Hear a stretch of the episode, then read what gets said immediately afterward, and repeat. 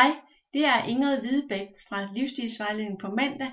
Jeg kommer her med endnu et blogindlæg lagt på lydfil. Det er blogindlægget med overskriften Slip kontrollen og slip kiloene. Lyder det som en mærkelig, selvmodsigende overskrift? En hver ved da, at for at tabe sig, må man kæmpe med at få kontrol over den mad, som konstant sætter sig som overflødige kilo. Bær over med mig og følg mig i min tankegang. Hvor mange gange har du kastet dig over en ny slankekur, som lagde skrabe restriktioner for, hvad du måtte spise? En kur, hvor du skulle kontrollere alt, hvad du indtog. Hvor ofte er det lykkedes for dig at tabe de ønskede kilo og holde dem væk? De fleste vil nok sige, at de har tabt sig, men at kiloene er ikke blevet væk. Kostregimer og skrappe diæter er i den grad med til at vedligeholde det behov for kontrol, som skabte vægtproblemerne i første omgang.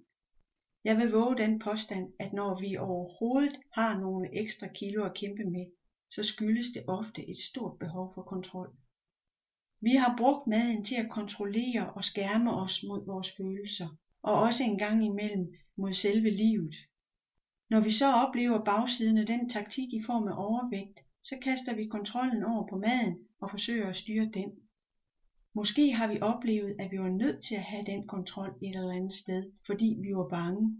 Måske har vi lært, at livet var farligt, og gennem så meget kontrol som muligt, så kunne vi opleve en vis form for sikkerhed. Jeg har i høj grad brugt maden til at kontrollere mangt og meget med. Jeg spiste, hvis jeg var ked af det, så undgik jeg at mærke følelsen. Jeg har lært, at det med at være følelsesladet var forkert. Derfor brugte jeg maden til at kvæle de forkerte følelser med. Jeg spiste, og det gør jeg da en gang imellem stadigvæk, når jeg kedede mig eller var restløs. Jeg kan tage mig selv i at spise, når jeg er træt og mangler energi. Det sker heldigvis sjældnere og sjældnere, efter jeg er begyndt at meditere dagligt. Med andre ord, der er visse følelser, som jeg til en vis grad kan kontrollere med mad. Jeg oplever samtidig nogen sige, jeg ved ikke, hvorfor jeg spiser. Det sker bare. Når det opleves sådan, så kan det skyldes, at du er blevet så god til at stoppe følelsen tilbage, hvor den kom fra, at du slet ikke når at mærke den, og slet ikke kan genkende den hos dig selv. Der er ikke noget at sige til, at det er sådan, vi reagerer. I vores samfund anses det at reagere for at være eftertragtelsesværdigt. Vi har lært, at det at handle er vejen frem.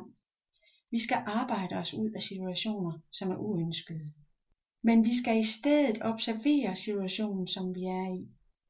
Vi skal mærke, hvad der sker og tillade os at være i følelsen uden at fjerne den.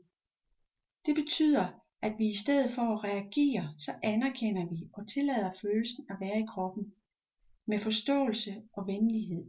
Når vi øver os i det og bliver trænet, så vil vi opdage, at vi slet ikke behøver maden som en støtte til at overleve de svære følelser.